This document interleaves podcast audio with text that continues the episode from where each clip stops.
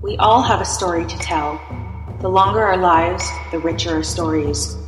When I look at you, I see a woman of strength, integrity, character, a woman who has seen hardships, struggles, pain, and loss, a woman who has compassion, love, courage, and power, a woman who has succeeded, failed, and learned, a woman who will continue to persevere and thrive. When I look at you, I see a woman who is wise, not withered.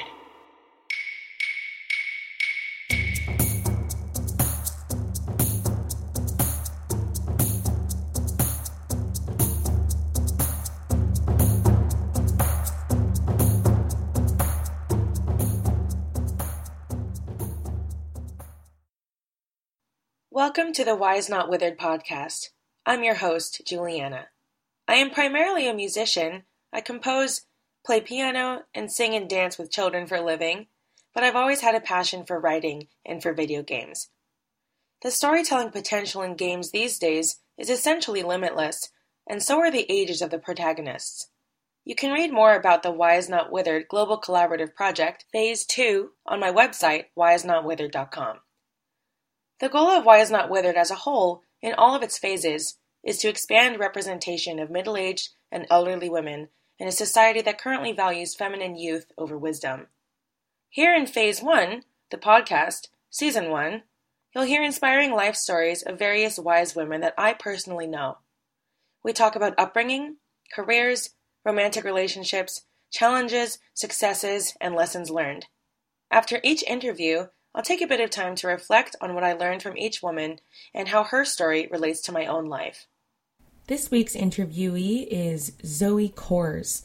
She is a simply magical woman, a spiritual gangster, to quote her hashtags on Instagram. She is someone who I met at a women's retreat a couple of years ago. She and quite a few other people on this season one podcast I met at that retreat. Um, I know her primarily as a sex coach, and she works with women to help us find and embrace our wildly expressed selves.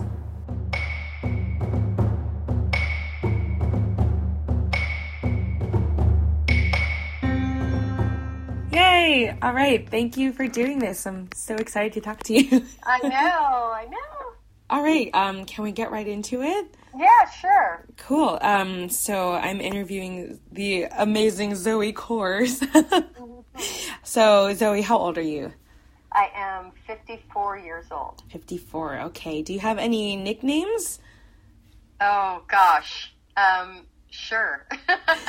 Depends who's calling me um, at the time, but um, my fiance calls me Peaches, and uh, my dad used to call me professor. That goes back to when I was a little kid wearing glasses from the age of, I think, three. Um, so, yeah, I have a bunch of nicknames. Okay. Fiance, congratulations. Yeah, thank you. Wow, is that, um, did that just happen? Um, it actually happened in September. Okay. Wow, yeah. how exciting. Yeah, I've been single, very intentionally single for the last 10 years. Right. I honestly didn't necessarily expect to um, partner with anybody again, let alone get married. Yeah. So he's a special guy. Wow. Yeah, well, we'll definitely get into that. Um, okay. So, what is or was your relationship with your mother like? Um, my relationship with my mother was extremely close when um, when I was a kid, and um, she was extremely loving and very devoted, and um, and that pretty much stayed. I think you know we've had um, sort of ups and downs as I individuated from her, which was really hmm. um, difficult and delayed. Um, I think probably for both of us, um, but we've really remained close and done a lot of work individually and together on our relationship. Okay. Yeah. Um, so what what kind of person is she? My mom? Yes.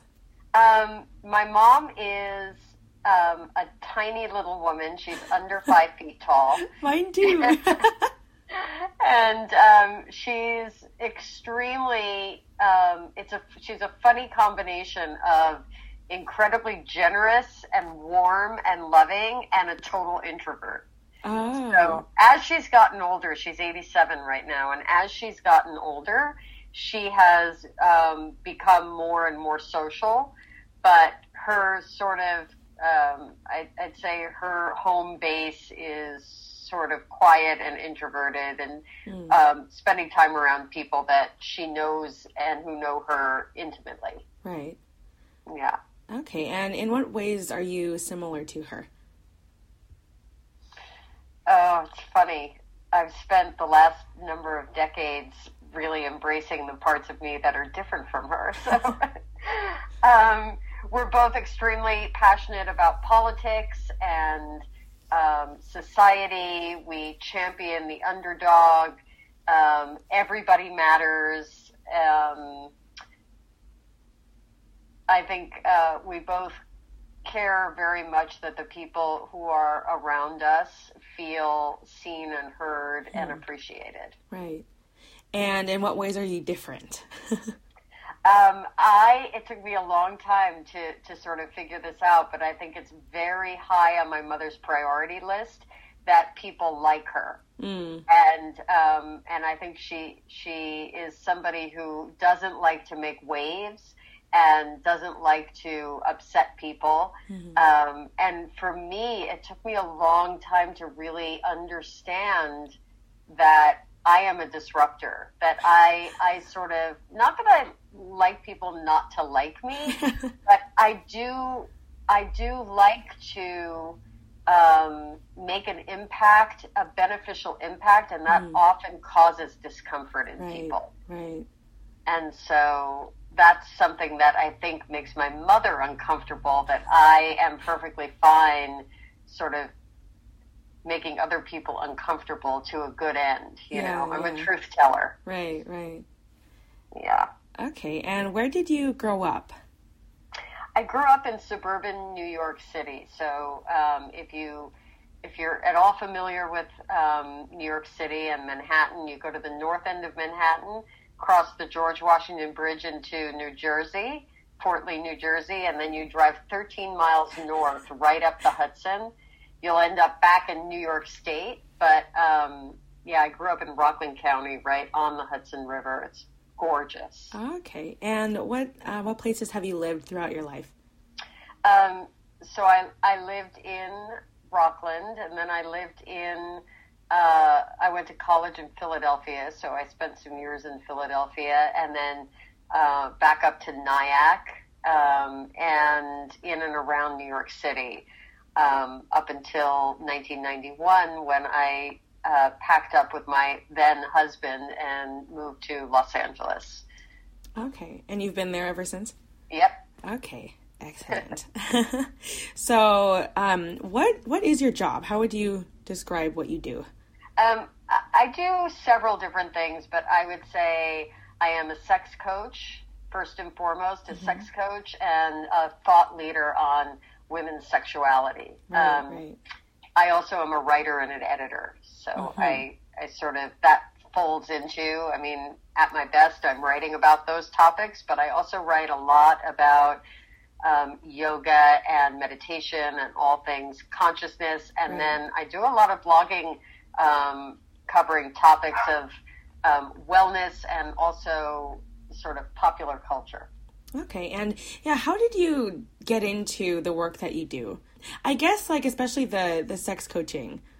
Yeah. Um, you know, I started to, I had a long career in um, branding and marketing and um, art direction and, and sort of copywriting and messaging. And, um, and I felt like I was burnt out and I was tired. I, I always used to say I was tired of selling $20 martinis to, um, you know, rich white people. And I decided um, to to what was really calling me. I, I kind of tuned in and listened, and um, I really wanted to feel like I felt on my yoga mat. Essentially. And I, what I ended up doing was getting a, a certification in life coaching. And as I was coaching, it, um, it just felt like I could speak to sexuality, my client's sexuality, in a way that nobody had spoken to them about before. Mm. Um, I've always been comfortable with my own sexuality. Um, I was getting involved on my own spiritual path um, in Tantra, and um, which is sort of an, uh, an Indian, Eastern Indian, um, and Tibetan philosophy um, and spiritual path and that involves sort of the intersection of sexuality and spirituality. And so I was able to kind of bring that to my coaching, and it got so um, powerful that it basically, I mean, it was undeniable anymore that I was sort of becoming a sex coach. Yeah. Um, so that's kind of how I ended up where I am now.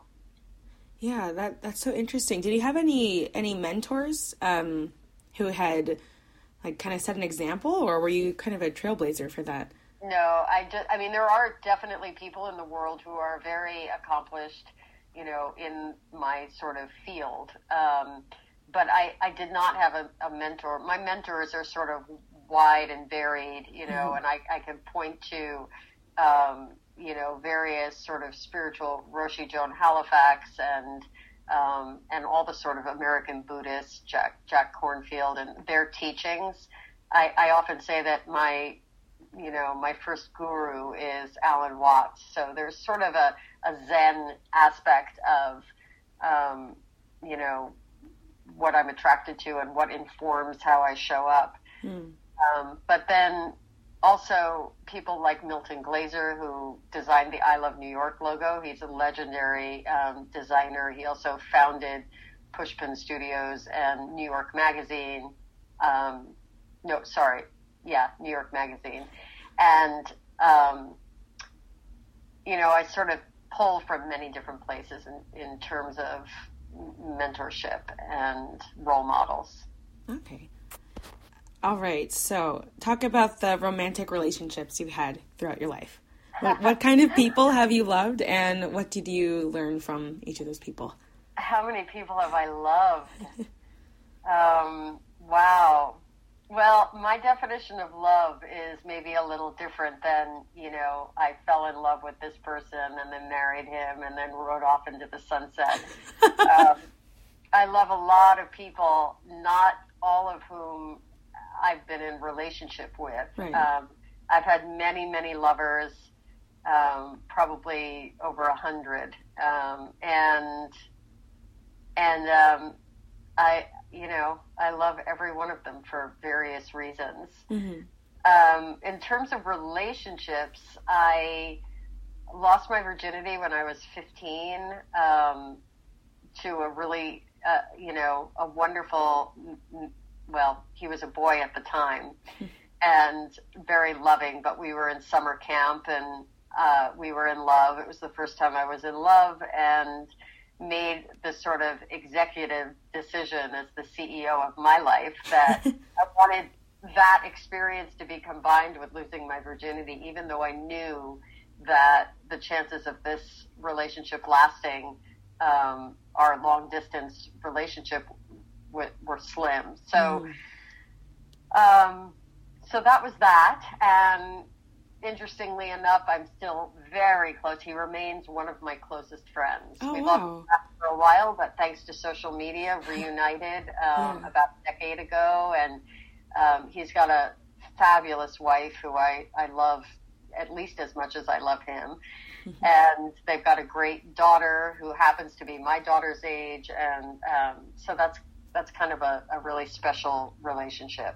Mm-hmm. Um, and and then from there, um, I don't know. I, I think I, I sort of had a, a smattering of, of boyfriends and relationships, and spent some time, you know, solo, flying solo in my um, teenage years, and then got married when I was 25, and was married for um, we were together for 10 years. I met him when I was 22. We had a daughter and ended up splitting up.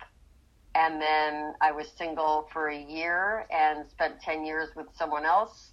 Um, and we had a, a, son together and then um, spent 10 years totally um, very intentionally solo after mm-hmm. that, um, right. raising kids and pursuing my a career and a spiritual path and just loving being with myself mm-hmm. foremost. Okay. So. Um, so why why did each of those other relationships fall apart? I guess the the um, fathers of your children. yeah. um, well, if I had to say in in like in the shell of a nut, my um, my husband, uh, I wasn't married actually to my, like legally married to my son's father, but I kind of consider him, um, I talk about him as if he was a, a, a husband because mm-hmm. we were together for so long and built houses and um, really did things that, you know, sort of married people do. Mm-hmm. Yeah. Uh, like have kids. And, and not that you have to be, but it was sort of very much looked from the outside like a marriage. Mm-hmm.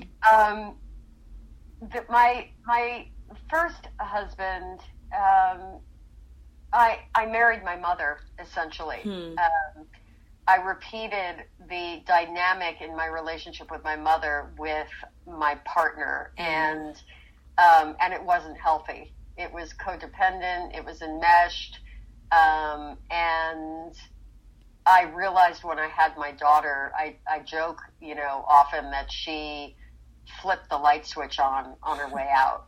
And um, I was able to see how incredibly unsupported I felt, mm. and that I felt like I had another child in my marriage, you know, uh, in my husband. So, um, we also remain good friends. We're like brother and sister, and I think that's a lot of why we're not married mm. uh, anymore because our our dynamic is much more of like a brother and sister. And so, um, yeah, I needed to kind of walk away from that and uh, be on my own for a little bit and mm. raise my daughter. And um, and then my son's father. Um, you know, I think in many ways he might have been my rebound. He kind of was everything that was the, you know, the opposite of my experience. And I just sort of, um, you know, I don't know. It was a situation that I think um, I hadn't really given enough time to myself to settle in and find myself uh, and sort of what I what I wanted. He was different than anything I'd ever been with. Um, we had a lot of fun together, but in terms of like uh, my own emotional maturity, um, I wasn't really there yet to be able mm. to hmm. make a choice for myself that was nourishing and healthy. I hadn't really experienced what that was like. Okay. So. And how about the relationship you're in now? How would you uh, describe yeah, it? yeah. Um, I, I, you know, it's hard to describe without sounding, you know, like I'm just spewing superlatives, but, uh, but I really, I found, uh, I found my match. Um, I feel like I've done, you know, I've spent 10 years really learning about myself and learning about the universe, learning about, you know, um, relationship and um, and this guy showed up and is just he's just fabulous. He gives me the space that I need. He it's all about love and nurturing and respect. Um, he spent ten years with a Zen master, so he is um, he's sort of very rooted in equanimity and um, spaciousness and accepting what is and mm. there's a simplicity to him and what he brings to the relationship that's really um, a beautiful counterbalance to my sort of um, expressive New York Jew sort of ethos. Um, where did you meet him? Um, I met him two years ago, just about two years ago, right around Christmas, and um, yeah, it was it was great. I I was uh, I was slow to you know sort of sink into the relationship. It took me a good six months to really commit yeah. to the relationship, even though it was immediately fabulous. I just, I wasn't really, maybe it was so fabulous that I, I could feel that I was going to need to sort of let go to my, you know, my, my solo way of living a little bit. So, mm. yeah. Okay.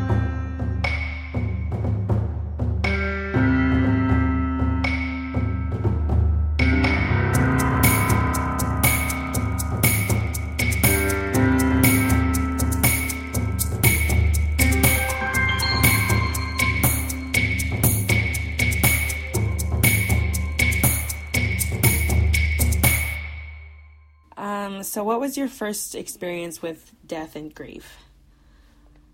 Uh, this is fresh.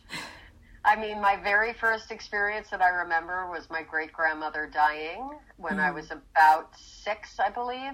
Okay. Um, but the memories are vague, and I certainly felt my parents' grief. They loved my, my great grandmother, mm. Minna. Um, but it wasn't as much a personal loss. Um, mm.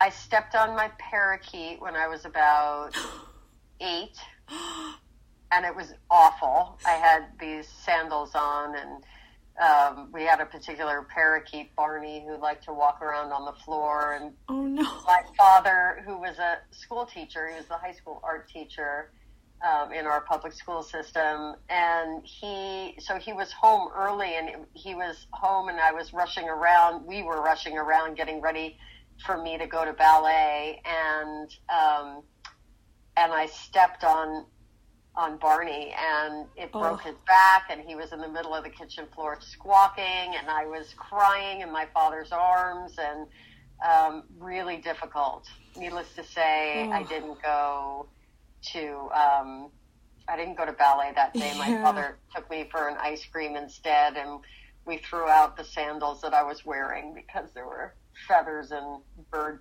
guts oh, stuck wow. in them. So that was hard. And mm-hmm. then, and uh, very recently, just uh, about uh, two months ago, my father died. Right. Um, so he was 91, mm. almost 91. He's a week shy of his 91st birthday, mm. and um, and if it's possible to have a beautiful death, he had one. Yeah. So he lived close by, and I was able to um, spend many, many months. I mean, you know, it, in the last several years of his life, his health was declining for sure. But then, mm. especially in the last few months, we had many conversations about death and dying and, um, you know, what he needed to complete before he passed. And, and then five weeks in hospice in a really wonderful facility in Southern California called the Caring House. Hmm. Um, and so I spent a lot of time with him every day, um, having long conversations, and it was lovely. I was there when he took his last breaths. wow. Yeah. And was it mostly just you alone with him, or were there lots of visitors, or? Um, well, there weren't a lot of visitors. There were he there were there was a caregiver twenty four seven. There was mm-hmm. like sort of a team of uh, five or six caregivers who became like our family. Really amazing people, um, and there were some volunteers. So there were those kinds of, of visitors and people there. Um, and my mom is close by. My sister lives all the way on the other side of the country, mm. and although we had her on the phone and and um, you know, spoke with her that way. Um, she wasn't there in person. My father's younger brother, who he hadn't seen in many, many years, um, flew out and spent some time, spent a few days. But really, for the most part, I became my father's um, confidant, and mm. he could speak to me about, um, you know, the sort of like emotional, spiritual aspects of death in a way that he wasn't able to, or, you know, speak to my mother, for instance. They had a different relationship and it was extremely loving, but it wasn't so much um, philosophical. Mm-hmm. So, yeah, I read to him and uh, I spent a lot of time with him. Yeah. It was lovely. um, so, yeah, what, what kinds of lessons about life or death did you learn from him that you could teach to others? Um, he, um, he, a lot of wisdom poured out of him at the end, and I felt like I was really witnessing him letting go of just about everything, all of yeah. his sort of attachments. Um, as he lay there, it just all sort of fell away. You know, things that he was worried about in the past, he no longer worried about. Mm-hmm. Um, it was it was really great. Um, one of the things that he he said when I showed up um, one day was that uh,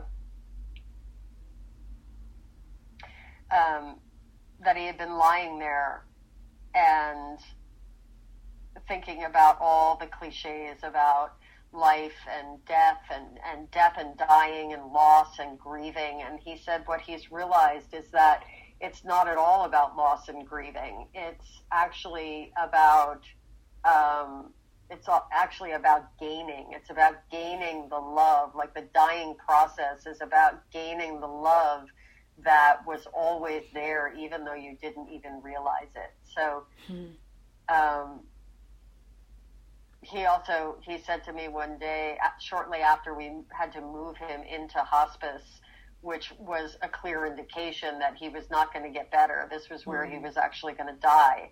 Yeah. Um, and he said, you know, I said, how are you? How are you doing here? And he said, I've, I've realized that, um, you know, it doesn't really matter where I am physically. What really matters is where I am spiritually. Hmm. And I thought, yeah, that's right. All right.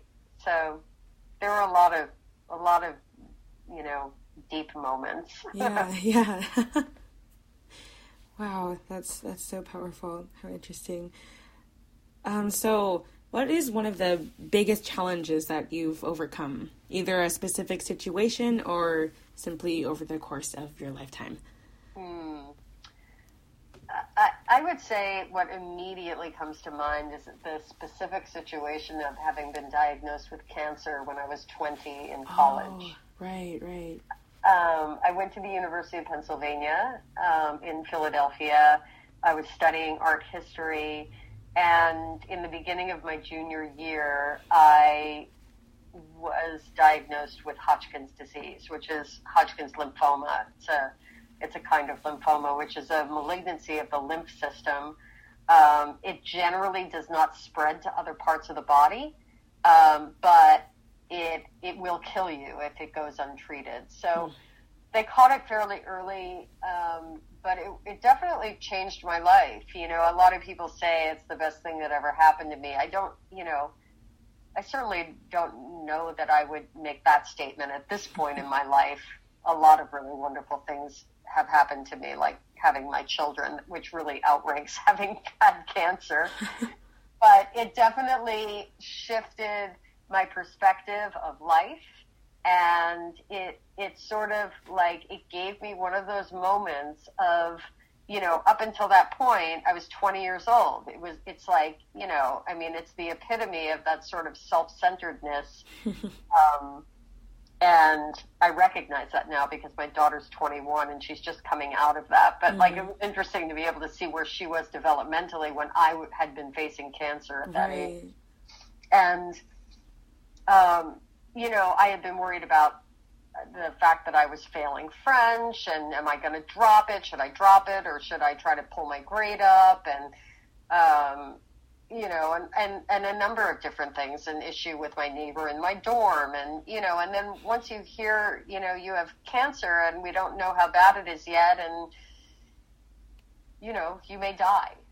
Um, and you may suffer greatly along the way. You know, it's like all of a sudden, for a 20 year old, that's like a, a, an amazing lesson in non attachment Right. and perspective. Yeah, yeah.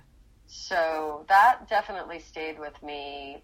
Um, and I'm happy to say that I am, you know, I've been cancer free since 1985, since I was, you know, almost 21. Yeah, wow. Yeah. okay, so getting a little lighter, what hobbies do you have? Ask, ask again, I missed that. uh, what, what hobbies do you have? Uh, um, hobbies. I don't know that I have any hobbies, to be really honest with you. um, I feel like I'm always working. I Yeah. love to read and I love to watch documentaries and I love to hike. Yeah. So, Yeah, that counts. okay. All right. Um, so you've talked about your children. What what kinds of things have you learned from them? oh boy, I could write books and books and books. Yeah. Um, my daughter is uh, an amazing human being. She is nothing like me. Um, and that in itself, I, I shouldn't say that. There's a lot of her, especially as she gets older, that um, that I feel a real kinship with. Um, she's a total badass, and she's a she's also a truth teller, and um, but she she moves through the world very differently, and she processes very differently, and um, and it was really it was there was a point at which somebody very wise an advisor of mine said to me when she was about eight you know like listen here's the thing.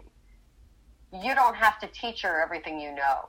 You don't have to teach her how to be you in the world. She has her own way in the world. And what what your job is is to hold space for her unfolding and for her coming into herself and finding her own coping mechanisms and her own perspective on the world. And you're off the hook. And and i like i felt that way. I felt like i'm off the hook for teaching her how to be me when she's so different from me. It was just a real um a real enlightening moment. Um so there's that. Um, I definitely learned how to hold space for someone who is extremely different from me temperamentally. um, and my son is a trip all his own. I'm learning all about boys, and that means I'm learning all about men. Um, I don't have any brothers. Um, I didn't grow up around around boys. I I don't uh, know a whole lot about about boys really, and it's been a total adventure, and I absolutely love it. cool. Um, so you've you've accomplished a lot of things. What would you consider to be your greatest success in life so far? Um, wow. I don't know. It's hard to uh, to rank things. Right, I, I, right. I think I think the first thing that really comes to mind Mm-hmm. is um, there are two things. The first thing that really comes to mind is like you know my kids. Mm-hmm. Um, the fact that I have two really wonderful, loving, compassionate, responsible members of society um, who are, you know, who care about other people and uh, and really show up in the world courageously. Like that's um, that I got to participate in that and that I didn't screw that up is a big accomplishment. Um, but the other thing I think that you know my like personal accomplishment um, I would say is is learning how to be with myself Hmm. and learning how to sort of master my own um, sort of self regulation. Um, you know, that I always say that there's like um, there's sort of the micro and the macro, or the Buddhists say the absolute reality and the relative reality, Mm. and and to sort of walk that um, the, the through life, holding both of those perspectives in a way that allows me to be to feel complete and whole in myself is you know I think that's kind of what we all strive for on Right. some level or another. Yeah. And I feel like I'm at a point at 54 where um, I'm pretty in love with myself and my life. And that feels like an accomplishment. Yeah. Yeah, for sure. How about your greatest failure? But what did you learn from it? um, wow. I don't usually, it, not that I'm afraid of saying I failed or, you know, I could have done that better or that Mhm. was a flop, but I've, I've really internalized so much of the gifts of all the pieces of my life that I'm, Mhm. I'm not sure what I would even label a failure at this point. Right. Okay. Uh, you could talk about, you know, for instance, my two 10 year relationships with my, you know, the fathers of my two children.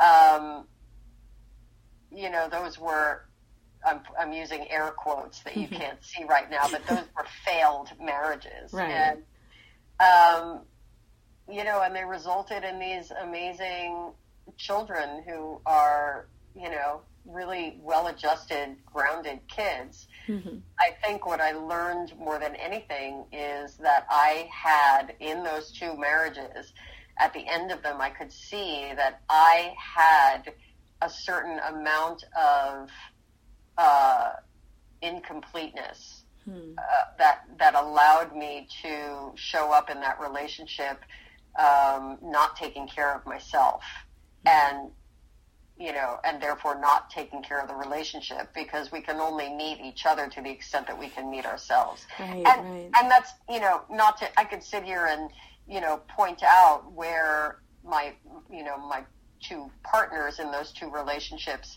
did the same. I mean, it's I'm not taking all of the the Right. blame or placing all of the, the responsibility on me, but um, you know, but to the extent that we use our relationships as a venue for our own self work and Mhm. what could I learn from that, you know, other than my partner was, you know, a dick. um, I, you know, I could learn where, where I, how I showed up and why and what result that, that gave and how I contributed to the devolution of the Hmm. partnership. Yeah, yeah. Okay. Yeah, that's that's a very wise perspective. um, so was there a defining moment in your life when you felt you became an adult? Or like a realization like, oh wow, I'm an adult, or was it more of a gradual transition? Um, yeah, there was a there was a singular moment when Okay. I was married. Um, it was our my you know my first marriage. We bought our first house, and we actually bought a stove, and I was ridiculously excited about it. And I thought to myself, if I am happy about spending my money on a on a major appliance, I'm a grown up. yeah. I've arrived. This is it. That's great. um, okay, so this question Okay, this this seems kind of weird talking to you about this, but in what ways do you believe you've had the most impact on people?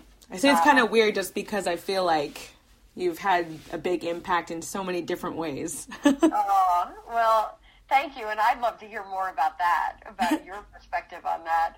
Um, I, I mean, I think conceptually, I would say that the biggest impact that I've had on other people are the the you know thousands of women who I've been able to connect with either in some of my workshops or coaching or uh, you know podcasts or um, social media um, or, or you know through my articles in various publications. Uh, um, but but really, I think the the work that I do and the piece that I deliver that allows women to feel okay to be themselves. Like there's Yeah. nothing wrong with them. There's nothing broken. There's nothing missing. They're just, um, you know, they're just digging around trying to find who they truly are and find their way home to themselves. yeah. Um, I think, you know, we live in a a society where there's a lot of competition, there's a lot of judgment, there's a lot of mm. messaging that we're as as women in particular that we're um, you know that we're not enough, that we're not thin enough, that we're not pretty enough, that we're not sexy enough, that we're not smart enough, that we're you know we're not enough, we're too much, we're too emotional. Um, you know, we don't smell right, we don't look right, we don't sound right, we don't feel right, um, and just to sort of like be a voice in the world um, that champions women for how they really, really are. I think that probably has had a. I hear all the time uh, the feedback that that's had a really positive effect. Yeah, yeah, I I completely agree with that.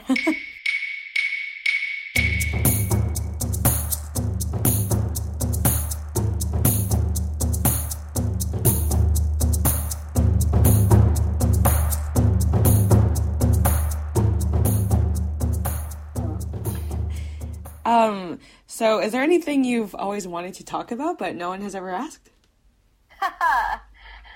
um, I feel like I've talked about everything there possibly is to talk about. Um, I'm pretty sure that I'm I'm you know pretty much in menopause at this point. I mm-hmm. my last period was in March, so the doctors all tell me that they won't actually um, declare me menopausal until I've gone a solid year without a period. Oh, okay.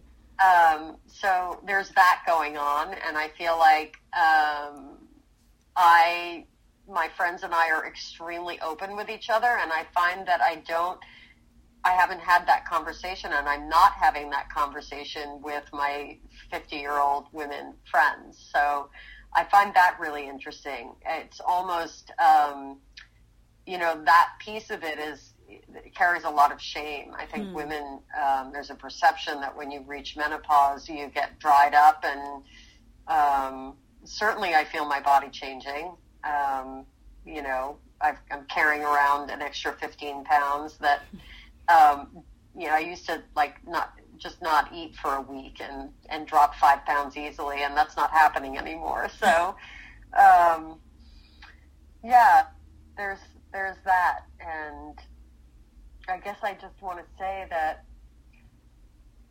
uh, you know, I'm I'm ready to face it, and I'm feeling plenty juicy at 54. so, um, yeah.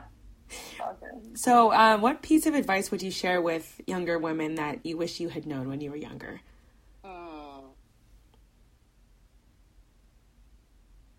If if you could even just pick one. yeah, yeah, yeah. I I think that first and foremost, what I what I would want to say is that um, if you're still enough and quiet enough, you can hear the universe singing you a love song. um, it's it's much easier than you think to connect to that voice inside of yourself. It mm. seems elusive and it seems mysterious and it seems like um, you might need some sort of a psychic or a medium or um, a tarot card reader or you know somebody to kind of help translate. But really, truly, if you just sit still and be quiet and focus on your breathing it will bring you um, right in alignment and in earshot of your intuition, your higher self, and a very, very wise part of yourself um, that you can trust. Awesome. Wow. Definitely want to extract that and have it like a little inspirational quote. yeah. Yeah. Um, so yeah, you you mentioned you're um, super busy right now. What t- what kinds of things are you are you working on right now? Mm, thanks for asking. Um, I am right now in the middle of my second um, 12 week program, my second oh, session. Right, yeah. Sexy You. Excellent. Um, which is something that you know very well. Mm-hmm. Um, and so that's exciting. I've got a great bunch of women, and I'm doing. I'll be launching a, a spring session that starts in March. Um, I'm also. I also have a new workshop called Essential Oils for Sex, and okay. you can go to essentialoilsforsex.com and you'll um, you'll see this workshop, and um, and that's super exciting. Um, I love. I'm partnering with a woman named Ashley Diana and Alex King, and um, and I'm super in love with what they're doing, and so that's a nice collaboration. Um, and uh, I've got a lot of other stuff going on, private coaching, and um, I'm always I always like to mention my uh, free service called Daily Notes from Your Pussy. you can go to pussynotes.com and um, you get a daily note in the of like wisdom, you know, daily wisdom and guidance, and it's all in the voice of your um, your vagina. It's so good. I I have screenshotted probably over a dozen of those by now. yeah, I really it's one of the one of my favorite things that I that I offer. It's just such a simple little thing, and it really arose from um, you know, I sort of sat in inquiry and meditated on how I could contribute to women having a much closer relationship with their bodies, you know, with their vaginas. And um, because we, we, you know, we've sort of been conditioned culturally to um, think of our vaginas as something, you know, separate from ourselves. And, um, I, I found that in my coaching and in my workshops, it was really such a pain point, this sort of disconnection with this most amazing, beautiful, sacred part of our bodies. Really, if you ask me, the most sacred body part in the entire human race. This is where, you know, life springs forth from. Um, and so, yeah, so that's where Daily Notes came about and um, yeah, teaching at festivals, teaching workshops, all mostly in the Los Angeles area for now. So. Yeah. All right. Well, those are all the questions I have. This has been such a great conversation. Thank you. Thank you. Is there anything else you want to add? um, I would love to ask you, um, and your audience probably already knows this, but you probably can't say it enough. I would just love for you to tell me in a couple of sentences um, what your podcast is about and what the what the genesis and the inspiration is. Yeah, um, so I actually I wrote an article about it. Let me let me get the article just so I don't forget anything. so, um, yeah, over over a year ago, I was watching my boyfriend play this adventurous video game, and I noticed that the protagonist was a middle aged man, and I thought that was a really interesting um, decision that the developers made about the the age of him. But then I started thinking, like, how many middle aged or even elderly women have I seen as protagonists in video games? And you know, how many middle aged women do we see still adventuring and doing all these great things that men are shown doing. And as I started researching, I, I was looking up all these um, female protagonists in video games and talking with everyone that I knew. And I started getting really angry thinking about all the how there's not really any representation of middle aged or elderly women in video games.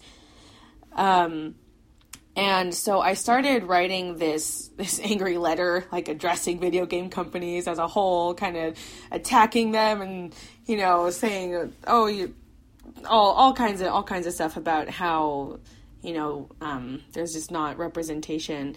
But then once I was done with the letter, I kind of thought, okay, this this angry letter isn't going to spark the kind of change that I want to see. So I'm not sure when exactly it started, but I was thinking, how cool would it be instead of writing just an angry letter if I could send an entire package to um, video game companies, inviting them to diversify the ages of their female protagonists, but uh-huh. instead of just with words, um, show them with pictures and stories and music what was possible and the the more I thought about it, the more it just kind of became this huge thing in my head. Um, and so I've I've actually started the recruiting process um, of getting all these all these artists, um, writers, and illustrators from all over the world to collaborate with me on this big project that will the the end goal will be to have um, you know this big package to send to the companies but i realize that the while that's the tangible end goal um, the real underlying goal for me is to expand my worldview and interact with and create amazing art with creative women from all over the world. So if the package we send to the companies goes completely ignored, like that's really fine with me because that's not that's not the main point. That is technically, you know, the end goal, but it's it's really the it's really about the journey. and so um, I would say my definition of success for this project would be to simply have completed it because I do want to eventually recruit a hundred people, which sounds insane and it feels overwhelming, but it also feels like something I, I can do.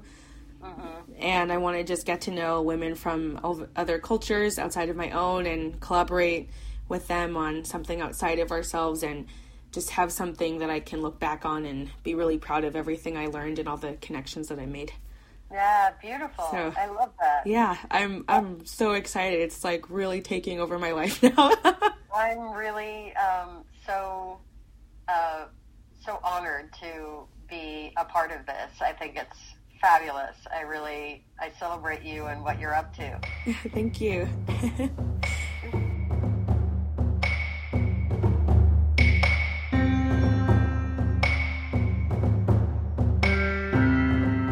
Last year, I took a 12 week course called Holy Sexy You, which was created and facilitated by Zoe Kors herself. It was an absolutely life changing experience. She really helped me transform the ways that I view myself, my body, my emotions, my upbringing, my relationships, past and present, romantic and platonic, and how I show up in the world for other people as well as myself. It was actually after that program that I found the courage to start the Wise Not Withered movement after witnessing what it can be like when women come together, sharing and being vulnerable and honest about our experiences. Zoe inspires me on a regular basis with her inspirational quotes on Instagram and with her openness about her own personal struggles. Check out her website, zoekors.com. That's Z O E K O R S.com. And get absorbed for hours in everything that this amazing woman has to offer.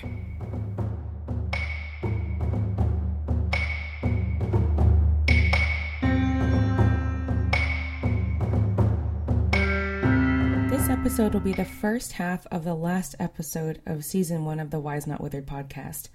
I honestly haven't figured out yet what exactly season two will look like, so thank you for your patience as I figure all of this out. Thanks for listening to the Wise Not Withered podcast.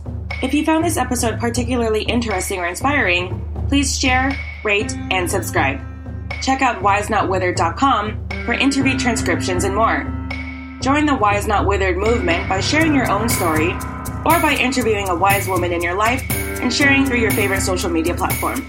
Use the hashtag Wise Not Withered. Thanks again.